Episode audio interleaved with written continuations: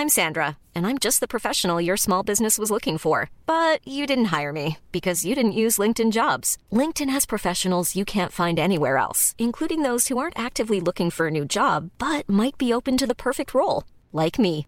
In a given month, over 70% of LinkedIn users don't visit other leading job sites. So if you're not looking on LinkedIn, you'll miss out on great candidates like Sandra. Start hiring professionals like a professional. Post your free job on linkedin.com/people today. Bonjour, je suis Gaël Chatonaberry, bienvenue sur Happy Work Express. Une étude menée par l'Agence nationale pour l'amélioration des conditions de travail, l'ANACT, a mis en lumière un phénomène préoccupant au sein du marché du travail. 22% des salariés ne s'accordent pas systématiquement une pause déjeuner. Plus alarmant encore, des études plus récentes indiquent une possible augmentation de ce pourcentage atteignant 30 à 40%. Les causes de ce phénomène sont diverses et complexes, englobant la surcharge de travail, la culture d'entreprise, le manque de ressources et un stress constant. Pourquoi tant de salariés font-ils l'impasse sur leur pause déjeuner? La réponse est multifacette. La surcharge de travail est souvent citée, bien entendu. Les salariés se sentant submergés par leurs tâches quotidiennes vont sacrifier leur propre bien-être.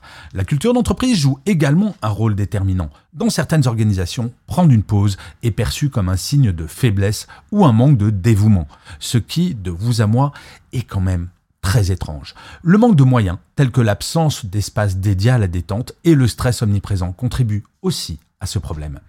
Alors, les effets immédiats de l'omission des pauses, que ce soit déjeuner ou autre, peuvent sembler anodins, voire avantageux en termes de productivité. Cependant, cette perception est totalement trompeuse.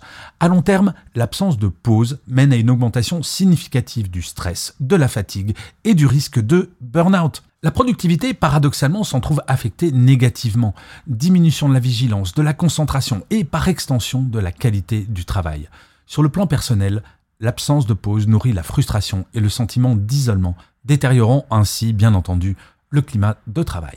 Renverser cette tendance nécessite une approche multidimensionnelle. Il faut adapter les horaires de travail pour qu'ils soient plus raisonnables et établir des objectifs réalisables. C'est un premier pas crucial. Il est impératif d'encourager activement les salariés à prendre des pauses en soulignant leur importance pour la santé mentale et la productivité.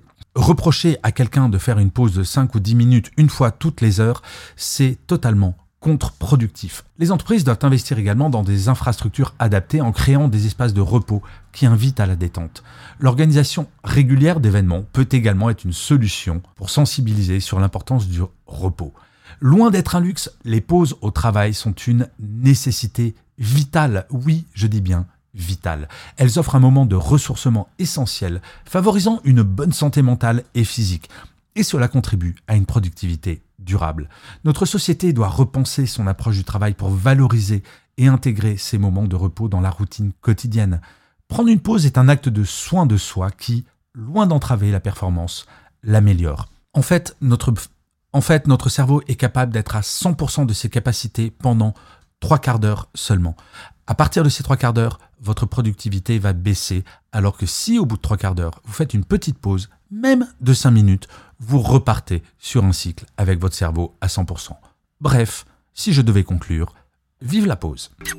Merci d'avoir écouté cet épisode. N'hésitez surtout pas à vous abonner. Vous serez tenu au courant du chiffre du jour de demain.